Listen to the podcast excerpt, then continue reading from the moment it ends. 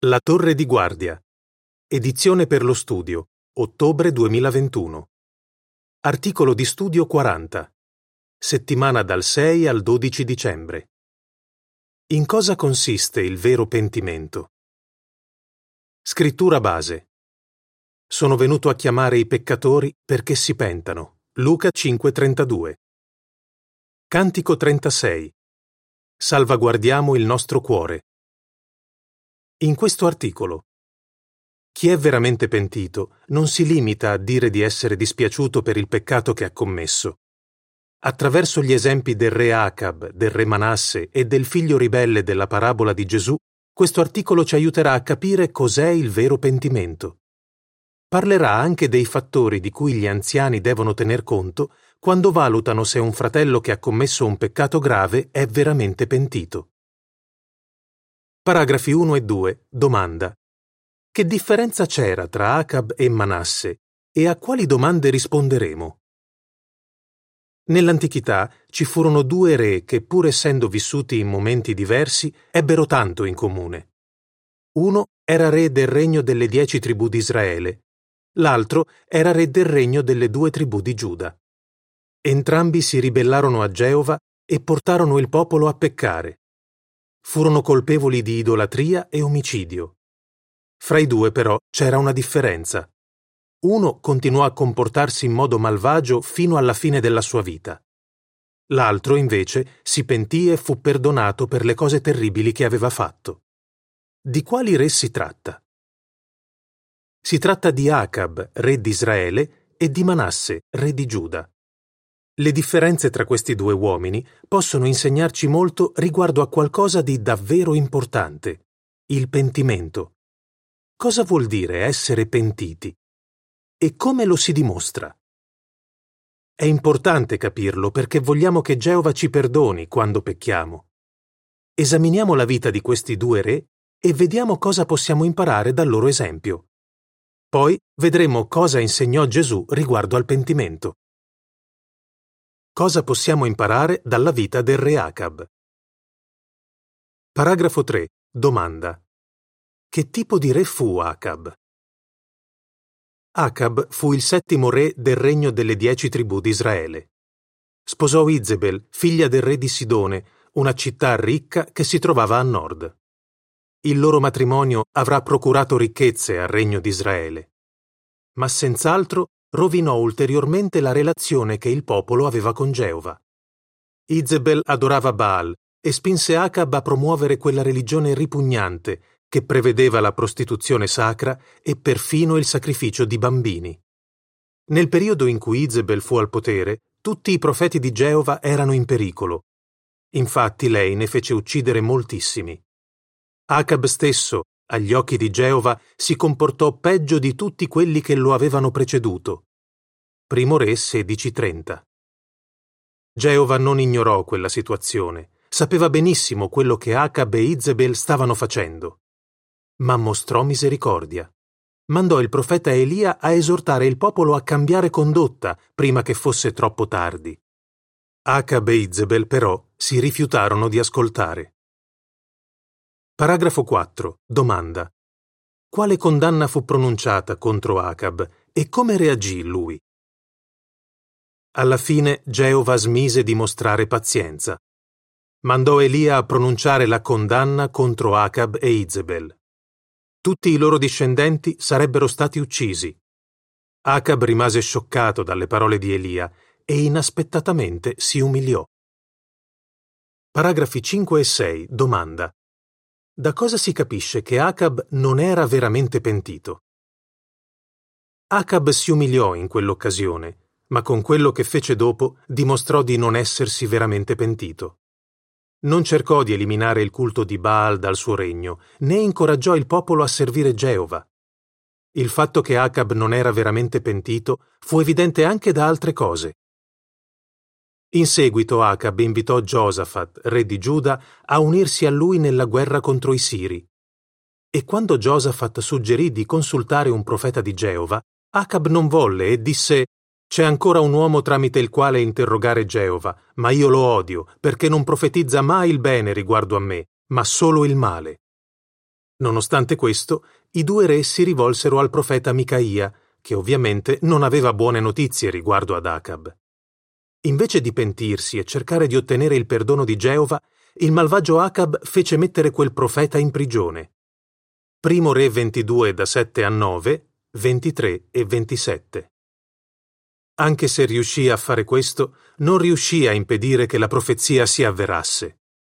Nella battaglia che seguì, Acab fu ucciso. Descrizione dell'immagine relativa ai paragrafi 5 e 6. Infuriato, il re Acab ordina alle guardie di mettere in prigione Micaia, un profeta di Geova. Didascalia dell'immagine. Facendo mettere in prigione il profeta di Dio, il re Acab dimostrò di non essersi pentito fino in fondo. Paragrafo 7. Domanda. Dopo la morte di Acab, cosa disse di lui Geova? Dopo la morte di Acab, Geova rivelò quello che pensava di lui. Quando il re Giosafat tornò a casa sano e salvo, Geova mandò da lui il profeta Jehu per rimproverarlo di essersi alleato con Acab. Jehu gli disse: Si dovrebbe aiutare il malvagio? Si dovrebbero amare quelli che odiano Geova? Secondo Cronache 19, 1 e 2. Se Acab fosse stato veramente pentito, sicuramente il profeta non l'avrebbe descritto come un uomo malvagio che odiava Geova. Anche se aveva mostrato un certo rammarico, Acab non si pentì mai fino in fondo. Paragrafo 8. Domanda. Cosa possiamo imparare da Acab riguardo al pentimento? Cosa impariamo da Acab? Quando sentì il messaggio di condanna contro i suoi discendenti pronunciato da Elia, in un primo momento Acab si umiliò, e quello fu un buon inizio ma ciò che fece dopo dimostrò che non era sinceramente pentito.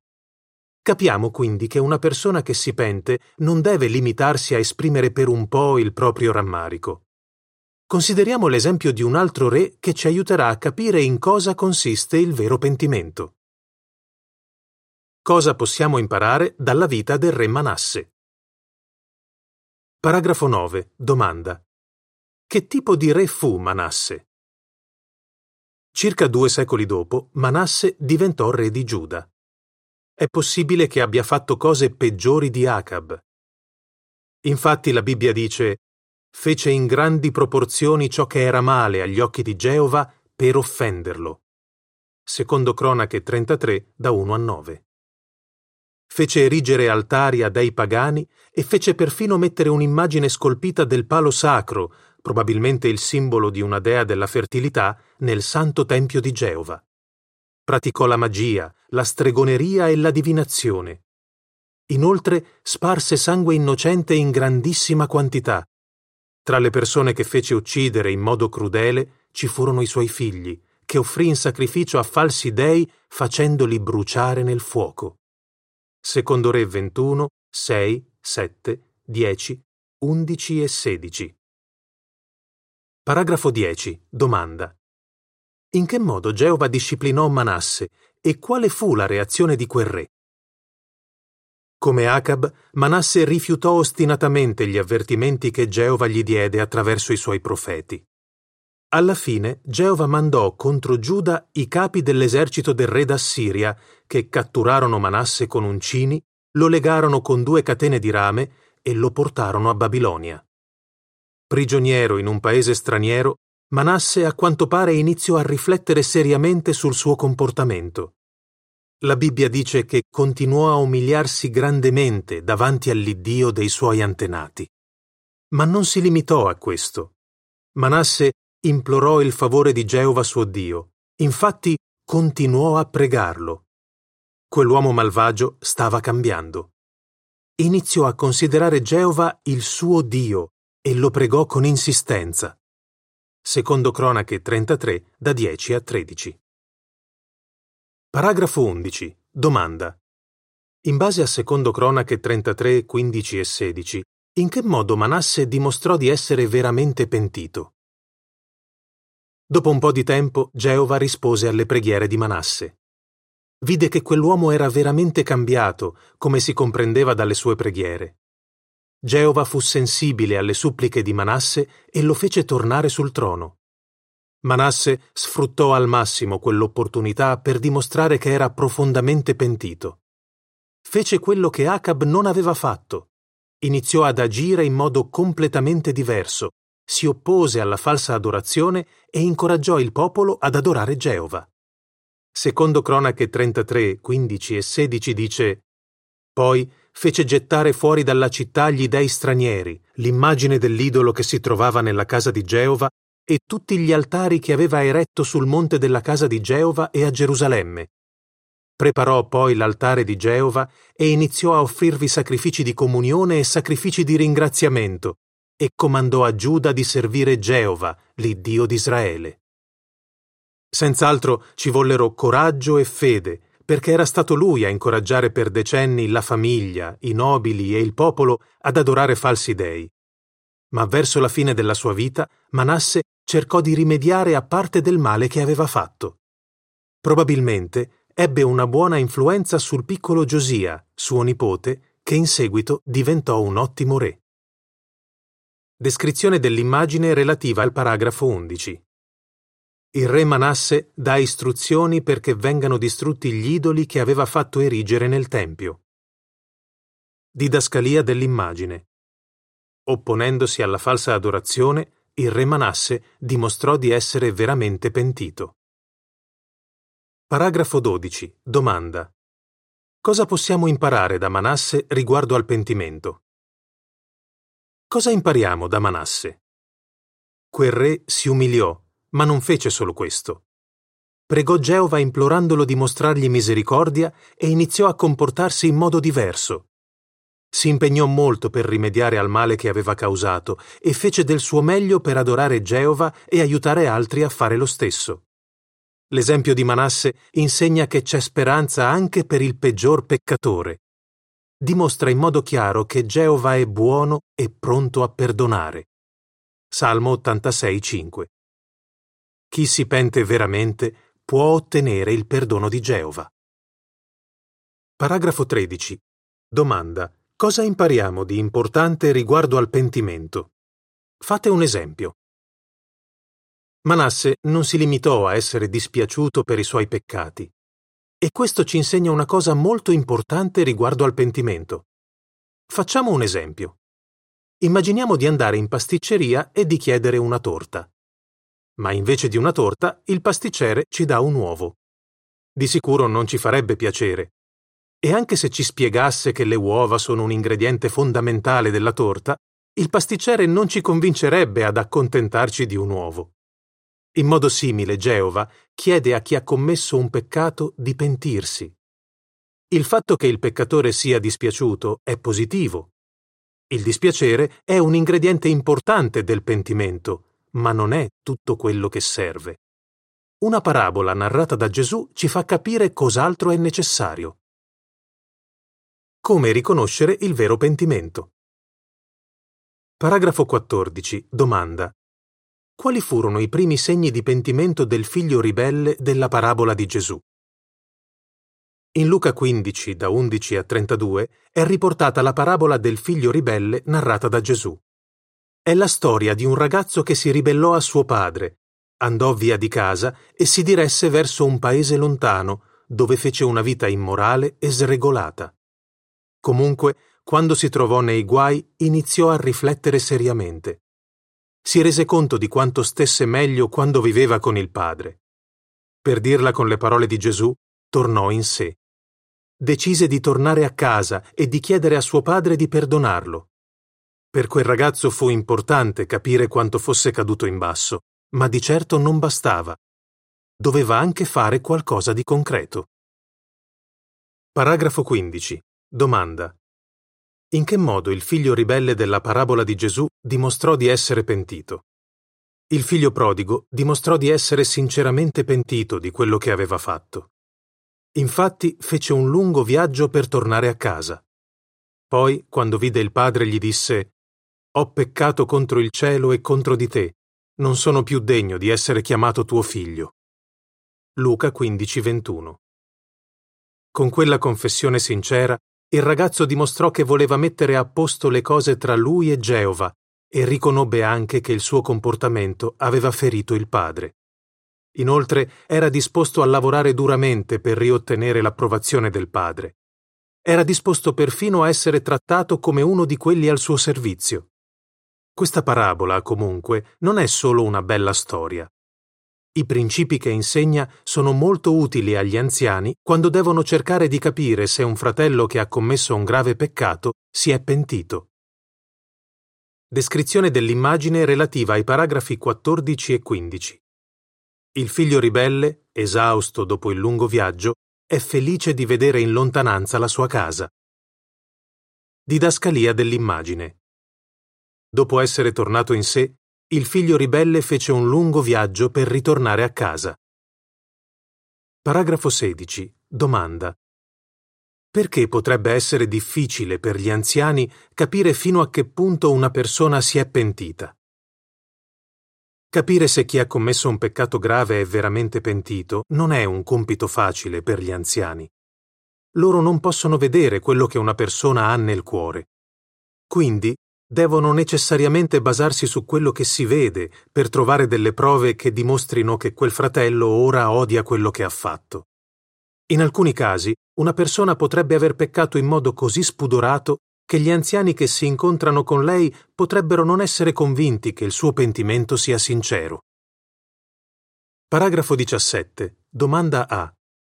Quale esempio fa capire che esprimere dispiacere non è necessariamente una dimostrazione di sincero pentimento? Domanda B. In base a 2 Corinti 7:11, cosa deve fare una persona che è veramente pentita? Supponiamo che un fratello continui a commettere adulterio per diversi anni. Invece di chiedere aiuto, nasconde la sua condotta immorale alla moglie, agli amici e agli anziani. A un certo punto, però, viene scoperto. Di fronte alle prove del suo peccato, ammette di aver sbagliato e sembra perfino molto dispiaciuto. Ma questo dimostra che è pentito? No.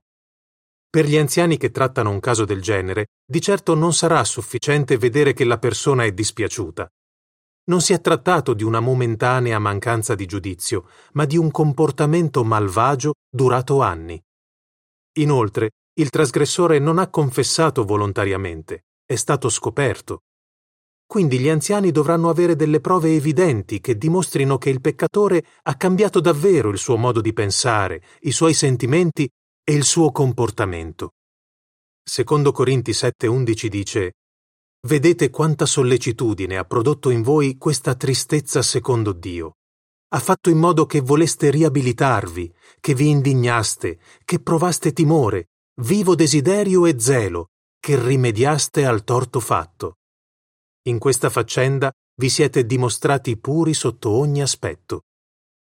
Potrebbe volerci parecchio tempo perché quest'uomo riesca a fare i cambiamenti necessari. Molto probabilmente dovrà essere espulso dalla congregazione cristiana finché non dimostrerà di essere pentito. Paragrafo 18. Domanda. In che modo chi è disassociato può dimostrare di essere sinceramente pentito? E cosa succederà se lo è davvero? Per dimostrare di essere sinceramente pentito, chi è disassociato andrà a tutte le adunanze e seguirà il consiglio degli anziani di pregare e studiare regolarmente. Inoltre farà attenzione a evitare qualunque situazione possa portarlo a commettere di nuovo lo stesso peccato. Se si impegna per ricostruire la sua amicizia con Geova, può essere sicuro che Geova lo perdonerà completamente e che gli anziani gli permetteranno di tornare nella congregazione. Naturalmente, quando hanno a che fare con un trasgressore, gli anziani valuteranno ogni caso tenendo conto delle circostanze specifiche ed eviteranno di giudicare in modo severo. Paragrafo 19. Domanda. Cosa implica il vero pentimento? Come abbiamo visto, essere veramente pentiti significa più che esprimere dispiacere per aver commesso un peccato grave. Implica che a livello di pensieri e di sentimenti ci sia un cambiamento sincero che spinga a compiere azioni concrete, come ad esempio abbandonare quel comportamento sbagliato e ricominciare a obbedire alle norme di Geova. Ezechiele 33 da 14 a 16 dice E se io dico al malvagio, di sicuro morirai, e lui abbandona il suo peccato e fa ciò che è retto e giusto, restituisce il pegno datogli, rende ciò che ha rubato e segue i decreti della vita non facendo il male, di sicuro continuerà a vivere. Non morirà. Non gli sarà imputato nessuno dei peccati che ha commesso. Di sicuro continuerà a vivere perché ha fatto ciò che è retto e giusto. La cosa più importante per chi ha commesso un peccato dovrebbe essere ricostruire la propria amicizia con Geova. Aiutiamo chi ha peccato a pentirsi.